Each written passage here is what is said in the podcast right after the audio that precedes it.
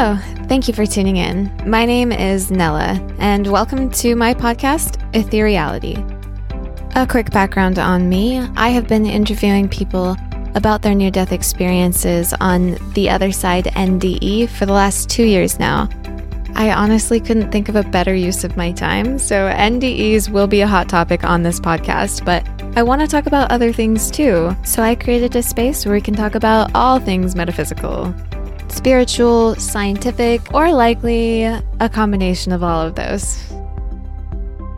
Today's guest is a personal friend of mine, Jonathan Van Valin. We are in alignment about so many things, it can be difficult to stay on topic, but we do our best. Jonathan, thank you for being here today. Would you like to start by sharing your experience nearly dying?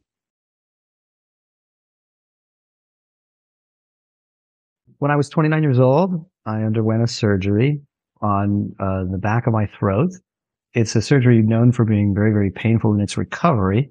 They remove all this tissue and you have to continue to use it and breathe and swallow and things like that. So it can be a real bear to withstand the rigors of the healing process.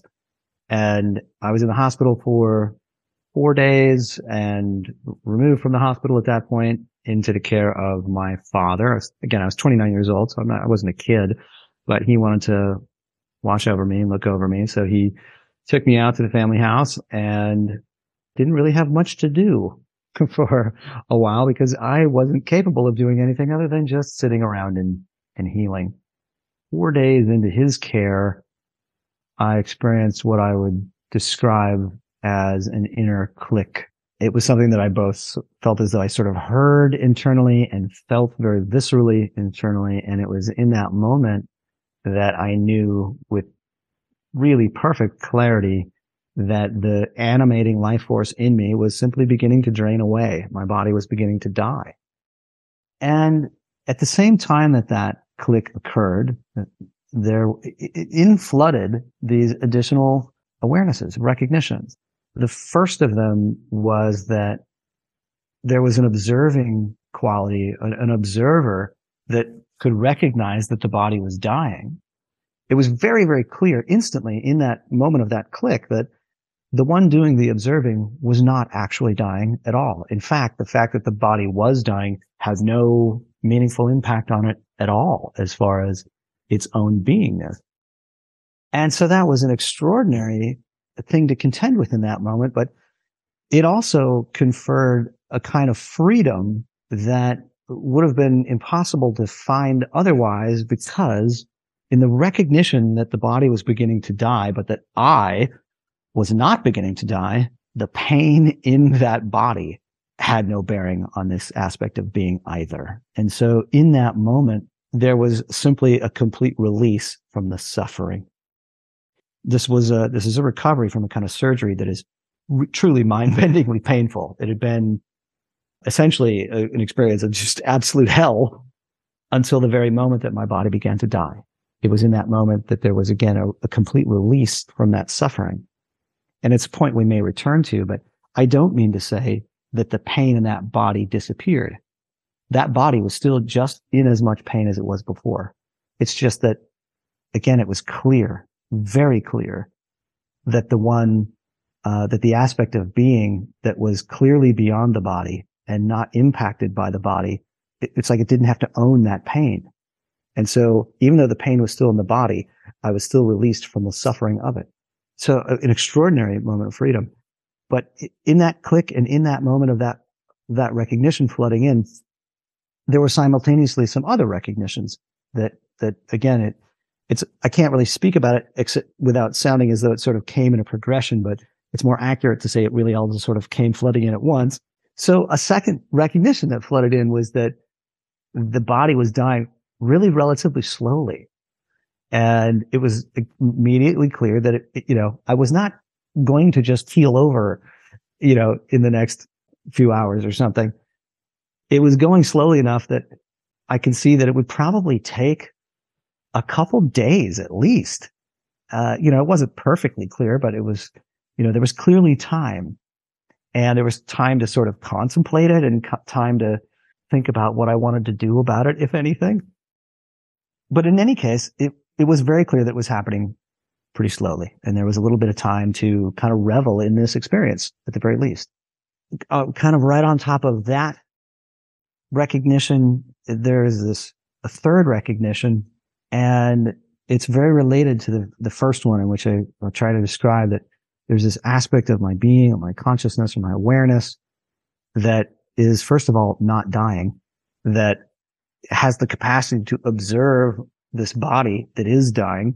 And yet in this third sort of revelation or recognition, what is made clear is that even that individuated sense of a self, even though that self seems non-corporeal, even that non-corporeal sense of self is beginning to dissolve. And it is beginning to dissolve into what is absolutely all encompassingly vast. It is, it's one of those things that becomes very difficult to speak about at all unless sounding very poetic or very esoteric. Ethereal. Um, ethereal, perhaps. we could definitely it's call just, it that. I mean, how do you how do you define ethereal? You know, like the eh, explaining a whole nother realm in itself with yeah. language that was created within this one. That's one of the main things I hear from near death experiencers all the time is just like yeah. it's so hard to explain. there are no mm. words.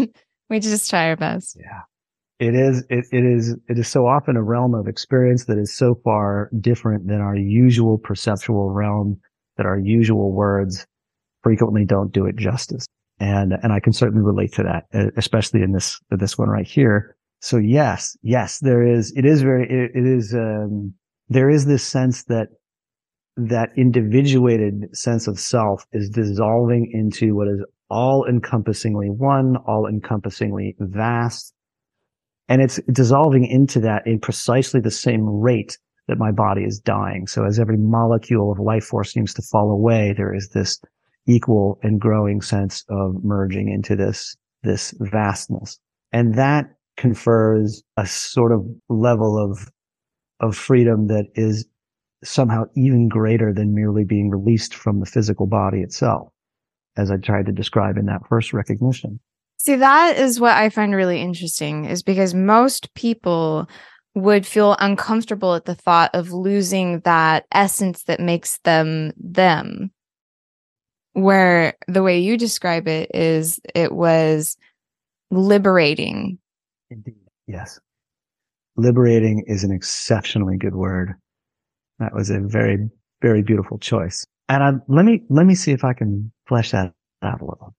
So one of the things I would emphasize in that experience is that it is this dissolving into, or I should say, merging into this all encompassing allness, oneness. It's, it is difficult to find the right words for it, but what I would emphasize about that is that if something is so completely um, all encompassing, then it can't be missing anything it's that's it's how we could get to the the recognition or the revelation of it being extraordinarily whole or using a word like it's all one like everything is it's all one. There's no nothing about it is separate or different or apart. It's not two. There is so if something is incredibly whole if it's incredibly one then it cannot be missing anything.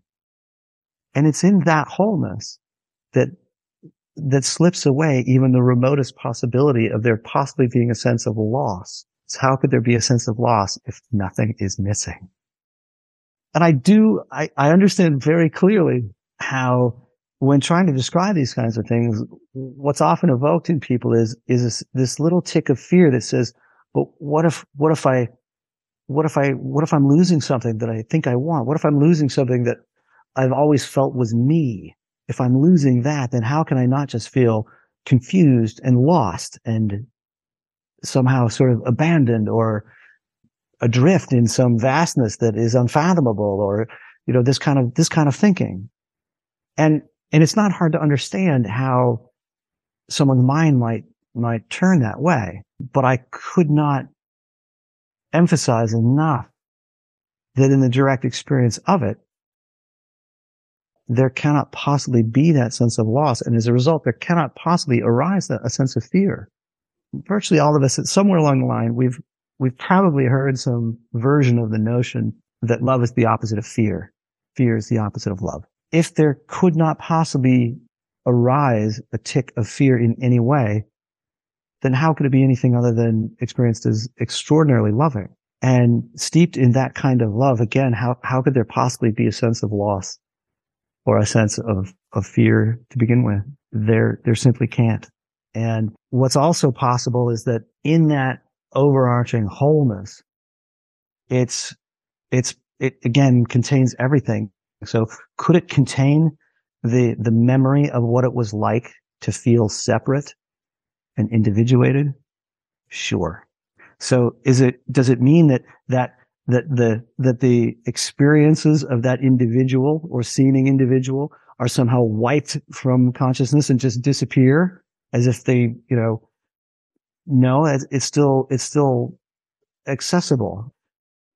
You're still at this point with your father and the story. Yes. All right. Let's yes. we'll go back there for a moment, shall we? Yeah. Okay. Yes. So, uh, yeah, all this sort of floods in, um, in this moment. It literally is a click. It's an inner click and all this poof, it just floods in. Um, my, my reaction to it is one of mostly just a combination of absolute awe and overwhelming peace. And it's funny to say that's about it, but that's about it. But what that, what that means, sort of practically speaking, in in this is that I just spend the entire rest of the afternoon in a state of utter awe and utter peace, released entirely from the suffering of the, the actual pain in that body, in that state in which there, there's no fear about it. And so one of the sort of funny things on a practical level was that there was no impulse to do anything about it. Not even the impulse to try to communicate to my father that my body was dying. Like that was just seen as irrelevant. Um, why would I need to do anything to change the situation? I think that is so interesting because I feel like most people have this uh, instinct of self preservation mm-hmm. to just completely detach from the self and this incarnation, this life that we live. I, has to be such an all encompassing experience. Yeah. Well, I spent most of those 29 years feeling very attached to this body. In that state of awareness, the, the body itself was seen as a trifle that was essentially irrelevant.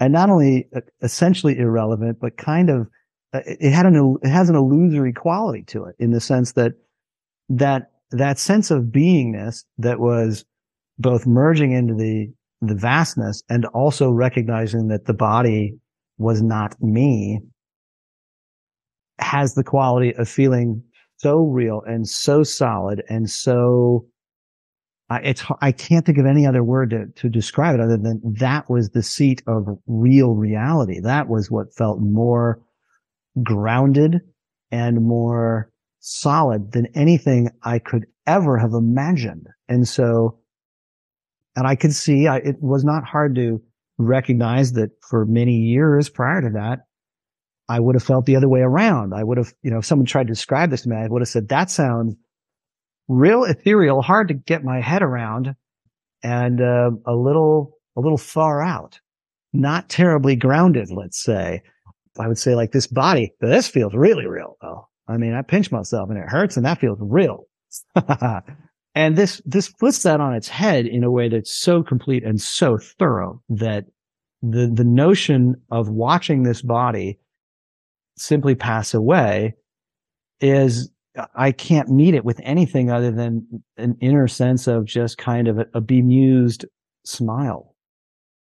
Because of the fact that there's absolutely no sense of fear about it, nor was there any particular sense of importance about it. Like the body could die or not die. It wouldn't make any difference to this sense of being that felt so much more real and so much more grounded.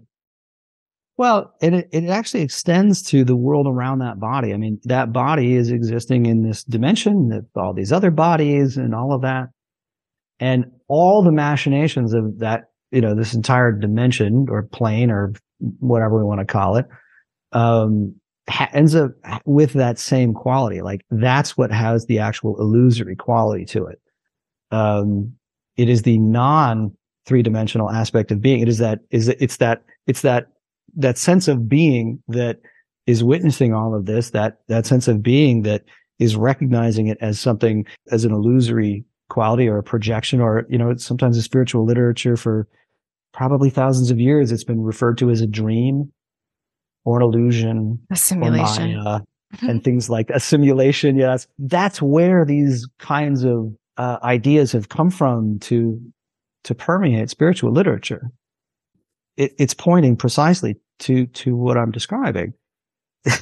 that illusory quality is seen to to be the fundamental reality of this of this place of this dimension, and so that that also makes when you when looking at all those other people, those seeming people and separated souls and all everything else here, it's it's impossible. And this is this this eventually became permanent for me. It's impossible to look at literally anyone and not recognize that there is a part of them that is beyond this dimension that is has is is utterly and eternally and completely steeped in that beauty in that lack of fear that is in that wholeness it, it is it becomes impossible not to recognize that wherever one looks wherever one looks and it doesn't matter when or under what circumstances.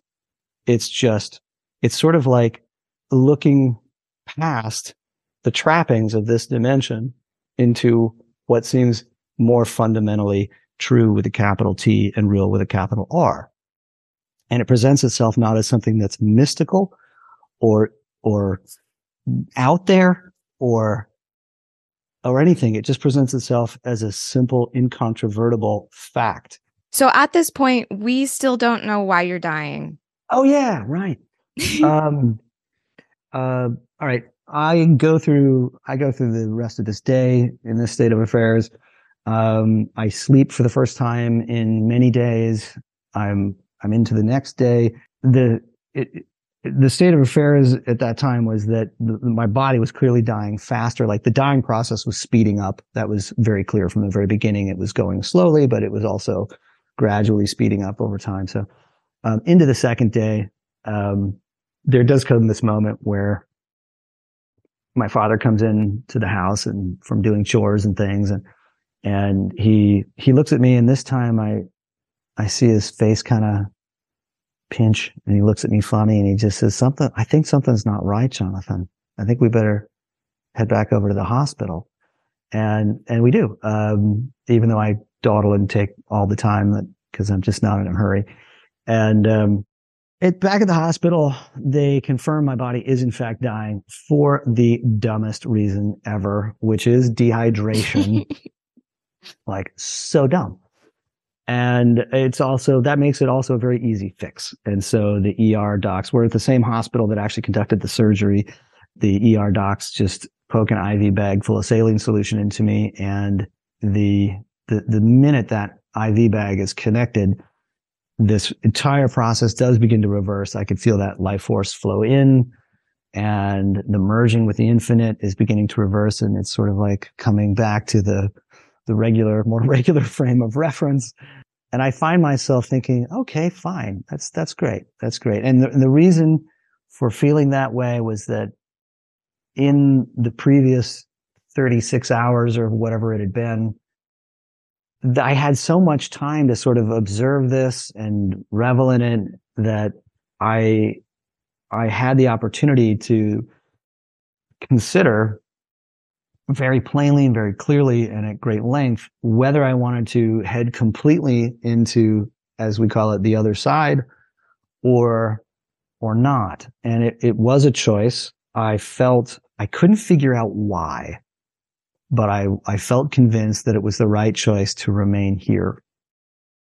And it was, it's an interesting juncture to think back on because to experience that level of peace and awe and all the other things I've, you know, tried to talk about, put into words, it's, it can be incredibly reasonable to imagine, why wouldn't one just want to continue with that?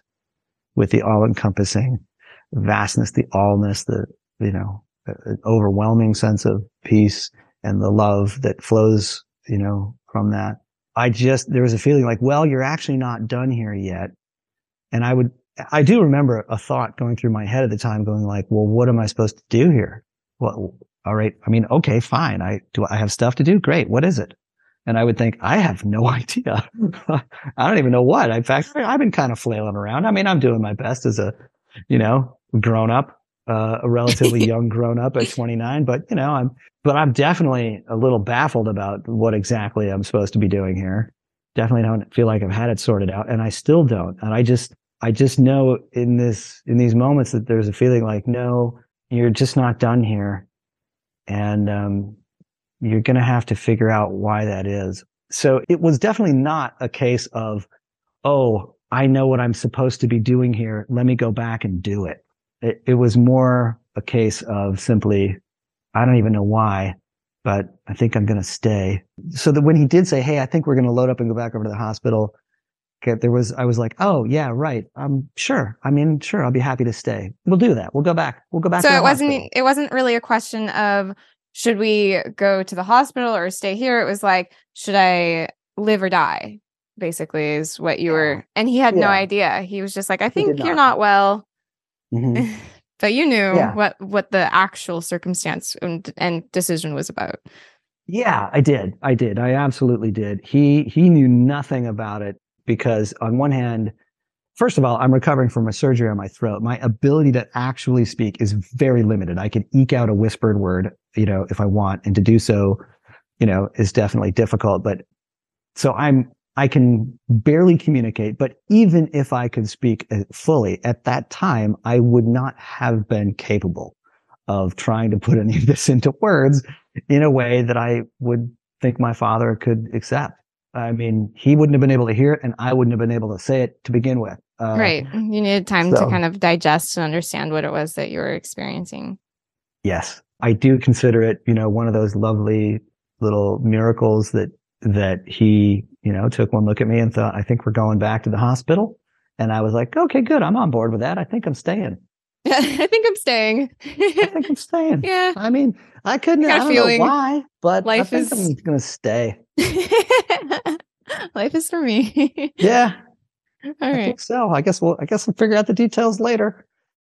But, well, what I what I think is really interesting about your experience that really jumped out at me was you didn't have an out of body experience and fully crossover, but you still had that uh, experience of melding with the oneness of the universe. And the fact that you died or you were dying very slowly. There's a lot of people who lose loved ones in that way to like really slow transitions. And to know that you can have that experience still with your spirit within your body. A lot of people watch their loved ones die and they from their perspective they think that they're suffering they think that they're in a lot of physical pain and you had you had been almost in a state of bliss for how many hours I don't know exactly, but you know, that was like over 24 well hours over a day and a half, you know, Yeah. of- you know, something like that. Yeah.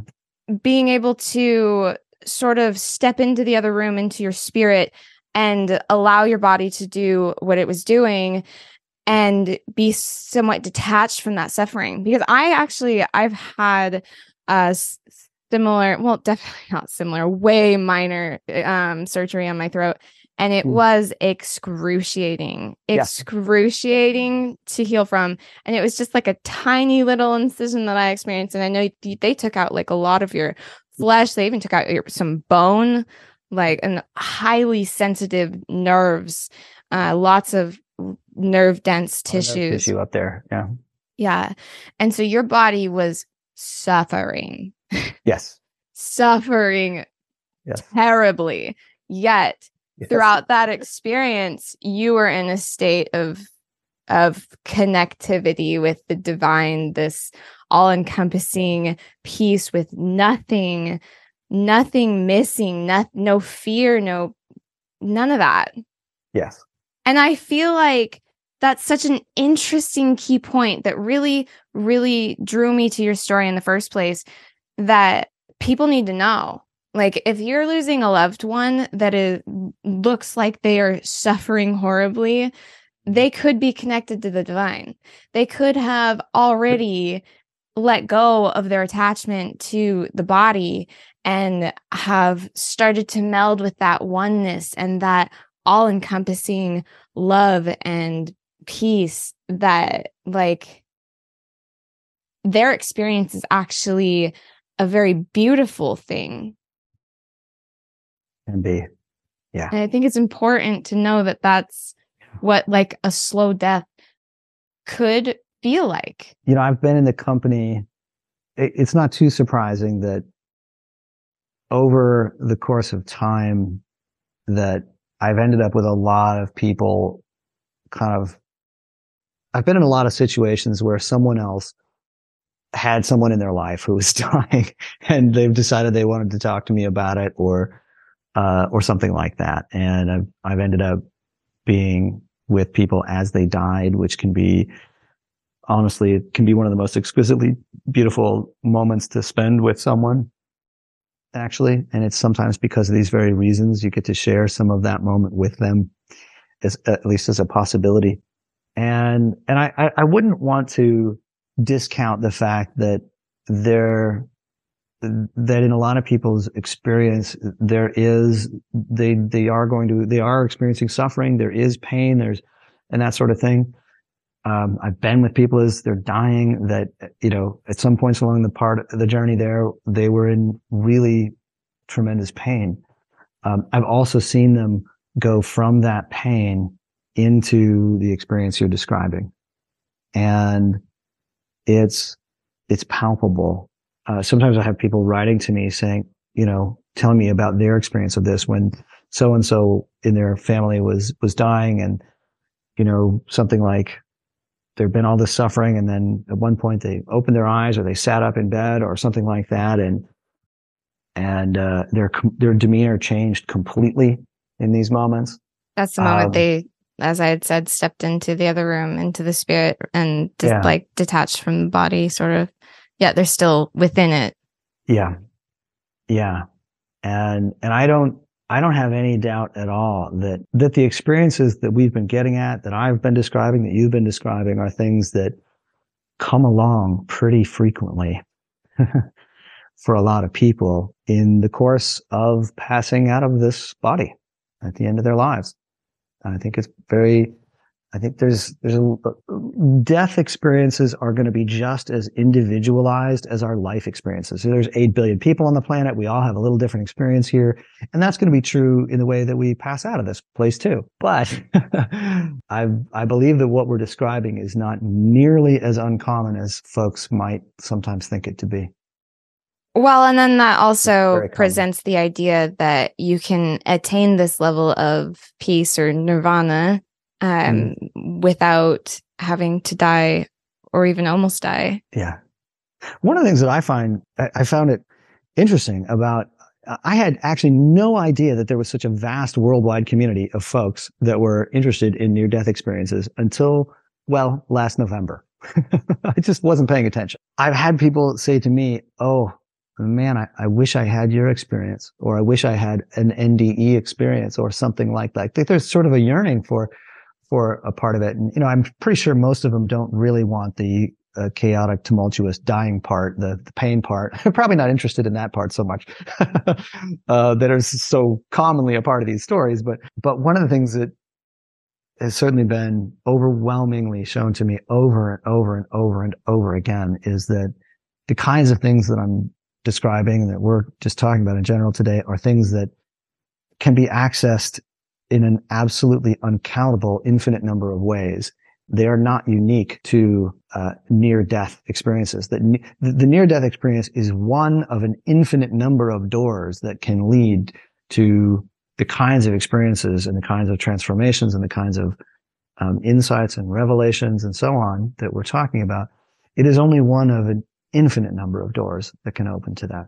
If someone has not had an NDE, it does not in any way mean that they are incapable of having such an experience.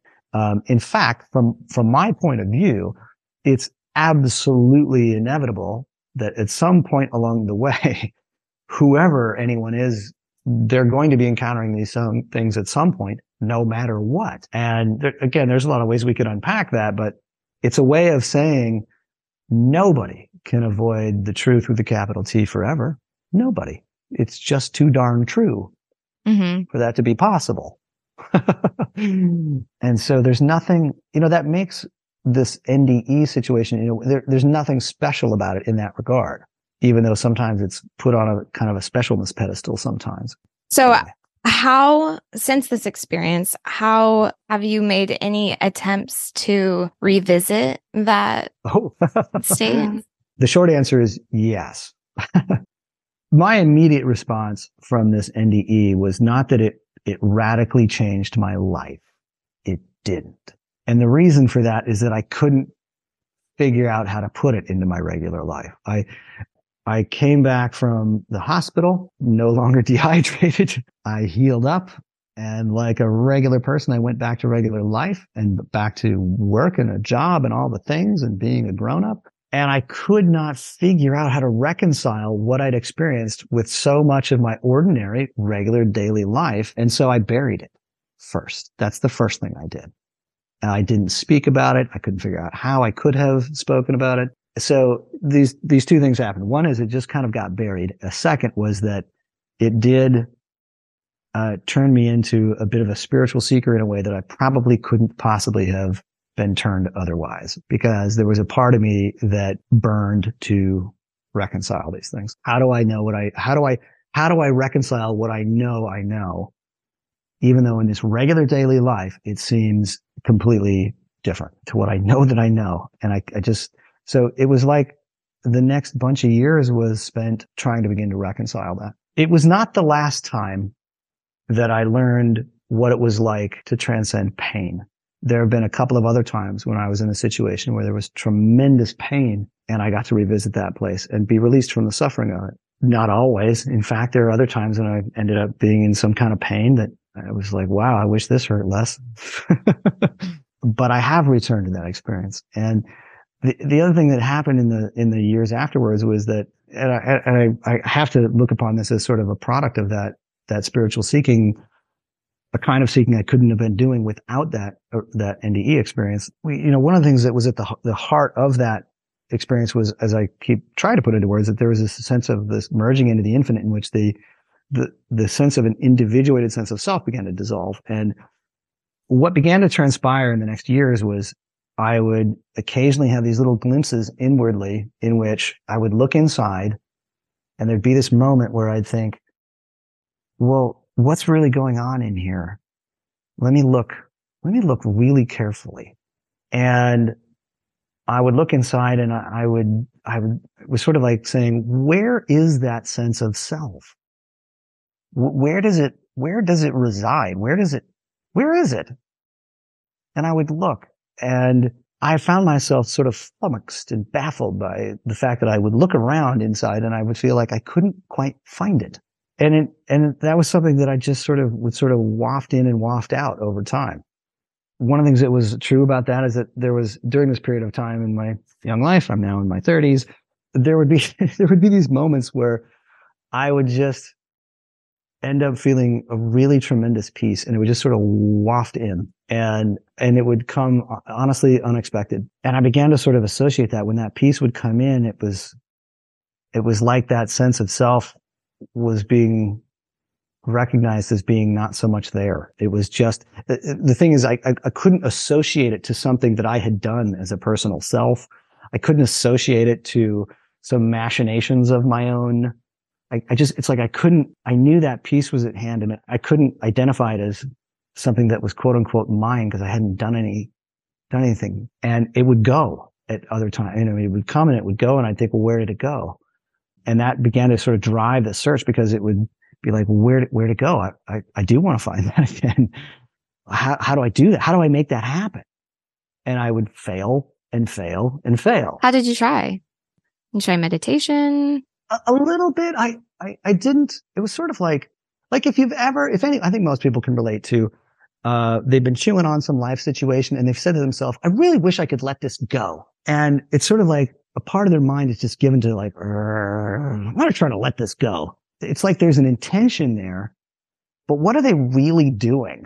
Like, how does one actually let a thing go? And I got to borrow this phrase from someone else, uh, who's very famous for this sort of thing, but uh, who has said, you know, I don't think I've ever really let something go. I've gone through a lot of looking and inquiry. And if I do that enough, it eventually lets go of me. It was like that. It was like, there was a part of me was like, I'm going to get back there. I got to find that peace. I'm going to do it. I got to just, I don't know what I'm doing, but I, that's what I got to do. And I, like someone saying, I got to let this go. And yet to say I have to let this go or ha- to say I have to find this peace, it, it's this completely upside down and backwards paradigm because what that does is actually lock some form of a sense of self into place, which is the precise opposite of the actual experience in which there is a sense of self that is recognized as absent to begin with and therefore not even a volitional force to call upon to make a thing happen. That's amazing because in my experience, anytime that I've ever tried to have a spiritual experience through meditation, I fail. Anytime that I don't actively try mm-hmm. is when I succeed. You're onto something there. and it, for me, it was sort of like being faced with that recognition. I don't know, 10,000 times or something. Like it was a bunch of years in which I went through that kind of machination, but it was like being shown over and over and over and over some more um, how it really worked. And that was very difficult for me to wrap my stubborn head around. Um, it, it's just opposite of the way we're used to thinking about the world. Mm-hmm. And, and it's, it's fun to be able to say it that way because it kind of comes around to what I think of as a, as a spiritual law, which is that, well, a couple things actually, um, before I go talking about laws and whatnot. One is, um, that, you know, truth with a capital T most of the time is precisely the opposite of how we operate here, which is why it can be difficult to reconcile something like all encompassing oneness in a place where it seems like a, a, million and one separate individuated things doing their own thing. It's, it's, it's upside down and backwards from that. And, uh, and in, in this place, we're, you know, overwhelmingly, um, wrapped into the idea that if I don't do it, it's, you know, then it's not going to happen. And, um, well, that's, we're, we're definitely making some big generalizations here, but uh, that's not exactly how it works either. in any case, for me, there was this many, there was a bunch of years where it was sort of being faced by these things over and over and over and over. Um, these moments of peace would come. This recognition of a lack of a self would, would be recognized, but I would find that um, there was a way in which it was comforting at times. It would bring something beatific to me at times. It would, it would sound right and feel right and feel good. And yet other times it was baffling and terrifying and confounding. And it was just sort of like seesawing between all those things for a long time. You know, I'm, I'm really glossing over a lot of time and a lot of other experiences. There were other experiences that had to do with death and dying that came along well, so how did you um, reconcile it? Well, or what did you learn, or what conclusions did you come to about I, I, I kept failing and... to figure it out, and and it began to be so the drive to get it figured out became absolutely, truly ferocious to the point that it was like I often described it as a pendulum where you know there'd be moments when this peace would waft in and other times when that peace would waft right back out and I'd be like, wow, oh, what, where, uh, what, ha- uh, how do I make this? Oh, what's going on here? What that was. And so there was this, this tension between the pendulum swing this way or the pendulum swing that way. And it was, it was kind of, it was maddening. I mean, and it just made my, my internal focus kept going from outside, like my regular out, you know, like every other normal person. I'm like, I'm attempting to have a job and a career and there's, you know, people in my life and there's relationships and there's friends and there's adulthood and there's all this stuff. And I have a lot of self image wrapped up in all those things. And, but this, this internal, uh, conflict, I guess you could call it, began to take such importance. It began to garner so much of my attention that I kept beginning to turn from my focus out there more and more to in here. And it was just simply, it was just, I, I couldn't not do it. This was, it began to be so maddening and so compelling and so I couldn't put it into words to most people at the time. I didn't put it into words at the time. Um, and so my focus just kept turning inward. And the more my focus turned inward, the more I turned away from the outside, which has meant which is why over time it kind of felt like my outside life was kind of starting to fall apart after a while.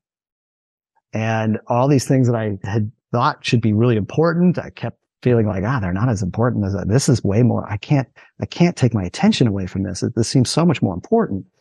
And so, so much about outward life just began to sort of fall away and crumble. And, um, that was very tumultuous. I mean, there were times when that really was seemed terrifying. Like, what the hell am I doing?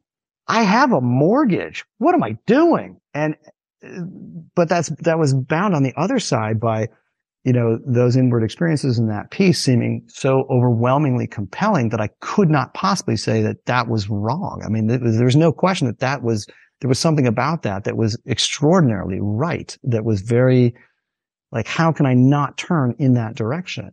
And it took a long time to even begin to really equate like that, that peace and those inner experiences with things that I had previously experienced in, in NDE. It gets to this point where I just feel like my regular life is actually falling apart. I'm not functioning in it very well.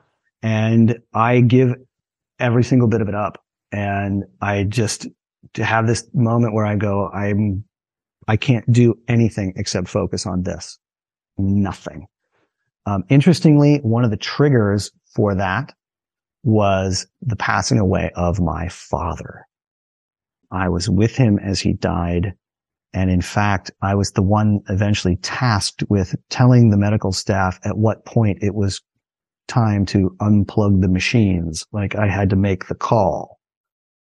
And, you know, sharing that experience with him was kind of a culminating experience in forcing me to reconcile with my own NDE. And it was sort of like having to go through that really, really forced me to reconcile with these things. And, and so I, there's, a, there's no surprise to me that it was immediately following his passing that I felt what I actually, it was actually a feeling that his last gift to me was releasing me to go on the next step of the journey. There was something about being with him as he died. As soon as that was over with, I was like, I know what I have to do. And it's going to sound crazy to everyone in my life, but it was immediately upon his passing that I began to prepare to sell my little business that I'd been running with a buddy.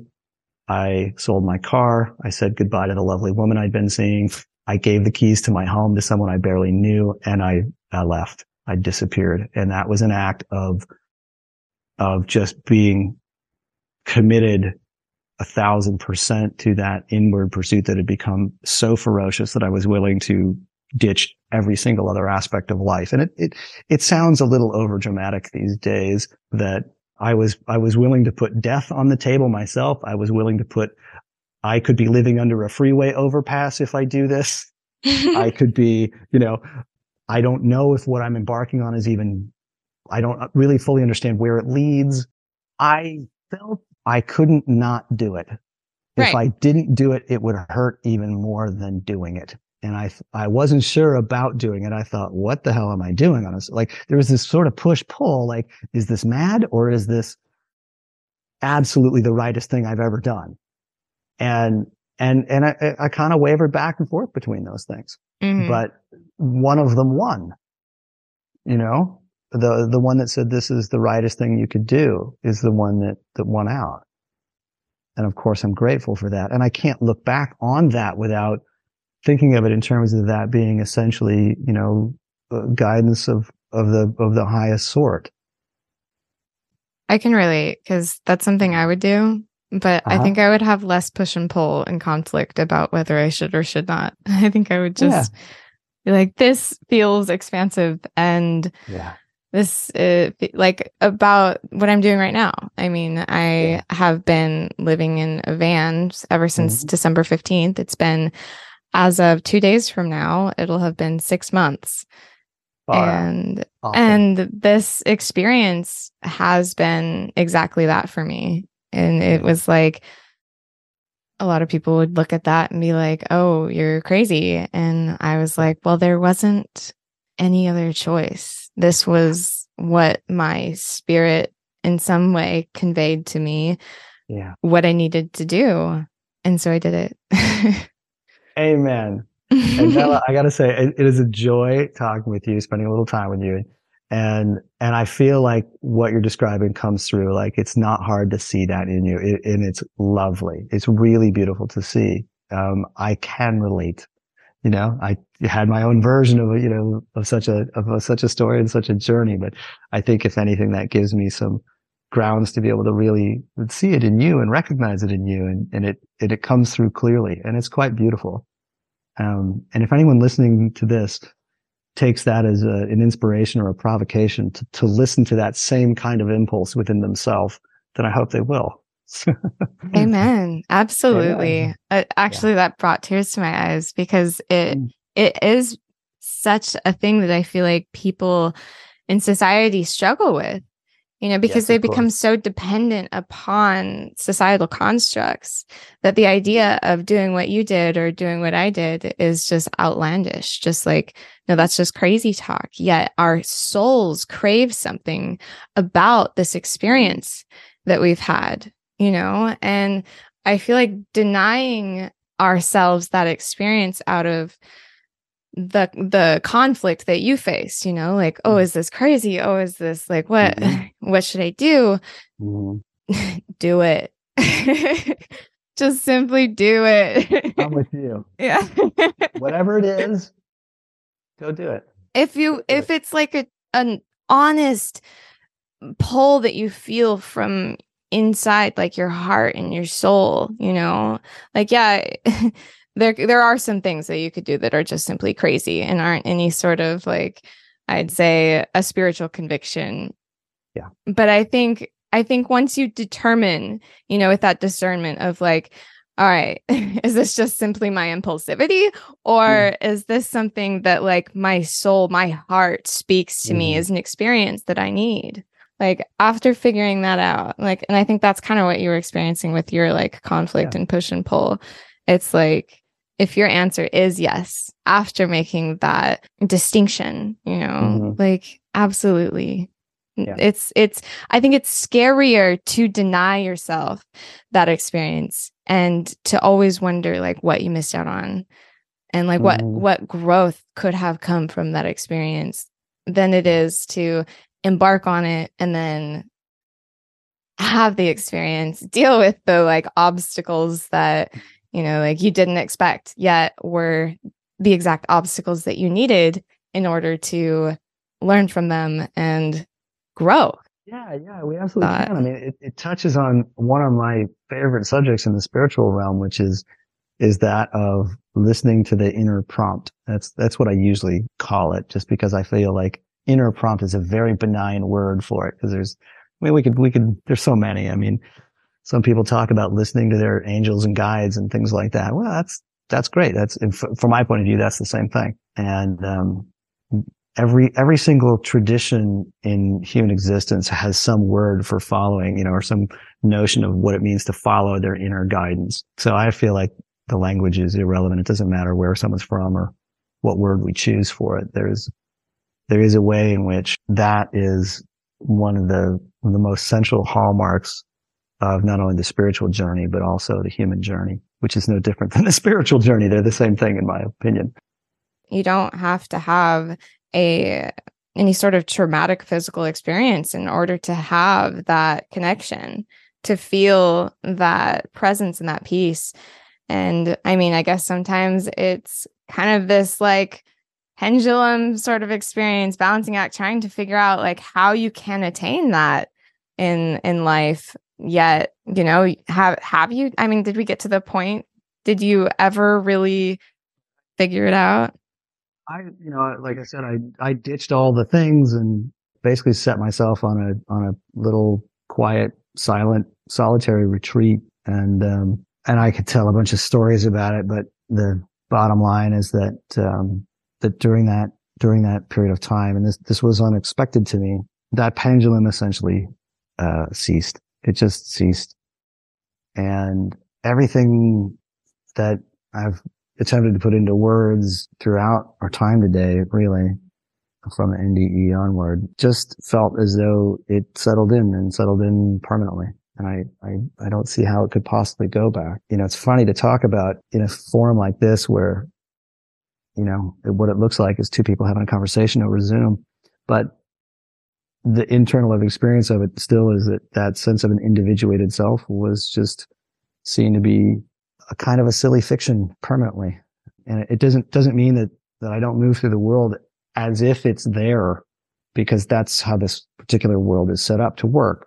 But it's, it's impossible to look inward and not recognize that it, that the actual truth is, is that it's absent and that, that there's more to the story. That sense of that infinite and that oneness is, it, it is simply it, it did. It, it, settled in in a way that was just immovable and seems and seems permanent. And and it it still that doesn't mean that you know that there aren't slings and arrows that come my way in this you know ordinary human way. But it is true that I meet them in a way that's different than I than I did in the past. And it's because of that grounding in that in in those things that it, it becomes possible to meet them in a in a way that's it's it's really very different. So would you um, say that peace still sort of finds you every now and then? Does it does uh, that it's like more, it's honestly more like it's with me always, always, always. It's it's is it like, as as it is it as as profound or is it because it's with you always? Is it somewhat like like diluted? Like it's it's well, there. it's diluted. It's normalized. Right. You know? That's yeah. I guess that's kind of what yeah. I meant. I, it's eh, because when it, it would i would think that if it came like in sort of increments that they would be like highly concentrated so because you weren't used to it it felt really strong in the moments that it was present and then if you kind of settled into this experience where it was like a, a long term it never leaves kind of thing i would feel like it wouldn't feel as intense you are right about that you're right, right about that i spent a you know that transition came and I spent the next year and a half in kind of a daze, frankly. Like I, I barely spoke for over a year because of that sense of awe. Uh, I mean, I that's a weird that. way to be a grown up. I mean, I know it's, it's a very strange way to be in the world, but there was no, there was simply no impulse to talk, nor desire to talk, nor it's, it's the source of the phrase I've often uttered in which I've said something like, it felt like silence was the best vessel for holding it. I like that. And yeah, and it, that's just how it felt. And so I just was or like the monks that don't speak too. Yeah, yeah, I felt like I could relate to those guys. Yeah. um, and then and then over time, and it really took quite a while to sort of settle in into that, and and uh, and to the way I would describe it these days is that that sense of peace is a constant in it's sort of it's like foreground and background. That peace is always there, but sometimes it's more in the background and sometimes it becomes more in the foreground. And, but it, it's never gone. And so, okay, you know, if I'm sitting there putting gas in my car, it's perfectly fine for that peace to just be sort of middle ground, you know, like, I don't know, you know, if I'm getting my groceries at the checkout counter and someone's saying, so did you find everything you needed? And I say, yeah, everything's fine that peace is there. It's just kind of in the background. It's it's just mm-hmm. it's just in, it's sort of in its appropriate place. And and sometimes when people come to me to you know because sometimes people come to me to have healing encounters and things like that, and, and a lot of times those are moments in which it's really really appropriate for that that stillness and that peace to be really in the foreground. And so that's you know that's that's how it is then, but it's never gone. Yeah, it's so, just kind of like an ocean has tides that rise and and then fall and they kind of Yeah. have comes in waves, but the ocean is always there.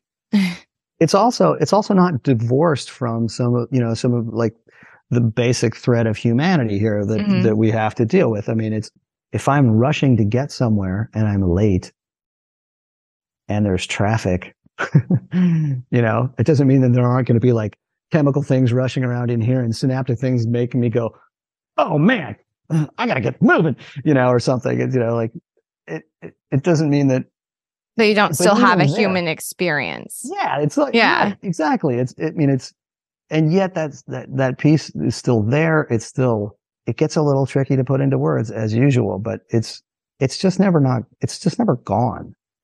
I'm wondering if Yeah. it was always that way. You just didn't have the understanding or the ability to recognize it until you did, you know? I think there's a lot to what you just said because I think it is the underlying reality for all of us. So we come from this position of of not knowing, inundated by societal constructs that we have to sort of find it. And I think that that kind of just pigeonholes us from the beginning in this Often. in this mindset that it is separate from us.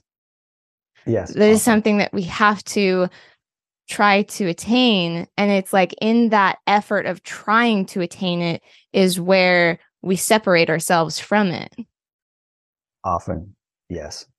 Yes. and so maybe it was always there it was just like you had to figure out within your mind and your understanding and experience how to be present with it I, I do, I want to honor the journeys that people go on. Like, because as true as what you, everything you said resonates to me is as true. Like this, this is the fundamental truth. It's not that we have to learn something new. It's that we have to uncover what has been true always. We have to remove the blocks. That's the phrase that I'm very fond of. We have, we have to remove the blocks to our awareness of what has always been. oh i just got goosebumps and and that's you know some like that's that's a process that I went through. Sometimes that's a process I help other people go through. Sometimes when when we do things like this, sometimes or whatever, it's it's that's learning. That's that's the journey. That's the spiritual journey right there. Mhm. And so I I, I want to honor the journey, even though I can recognize that the individual steps are a whole bunch of illusory nonsense that in, in a very real sense didn't necessarily have to be that way.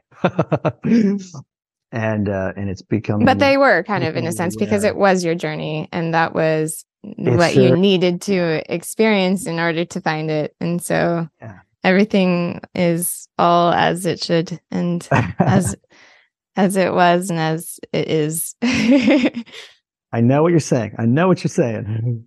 You're Right. right, about it. But um, I, one of the things that I love about I, I it's a theme that sort of run through our entire conversation today is how much of all of this has to do with our minds. Like all of everything you just described happens ultimately in an interior manner. Th- we have this exterior out here that is, uh, it has its place because it's primarily a reflection of what's in the mind, but it's, that's where the rubber really meets the road is internally. And uh, again, that's a sub- subject we can unpack a lot, but I feel like it's, it's one that we've sort of, everything we've talked about today is sort of an example of how that, uh, how that is. And Mhm. yeah, we do. We go on these journeys and there's a lot of seemingly external steps out here in the world, but, but even there, the, you know, reality with a capital R and truth with a capital T says that's actually something that is simply, uh, an uncovering of things internally in, in mind. And, um, it's as we change our minds that our seemingly external circumstances have the opportunity to change as well. And uh, It's all processed in the mind. yeah, exactly. It's all yeah, processed our physical experience is processed in the mind. Our spiritual experiences are reconciled within the mind. The realm of the mind and thought is my favorite thing to explore, and hence why it has been a theme in our conversation. And absolutely, I'm with you there. It, it's been a theme, and it's It's a theme for a reason because it is really cool. That's kind of where it's at.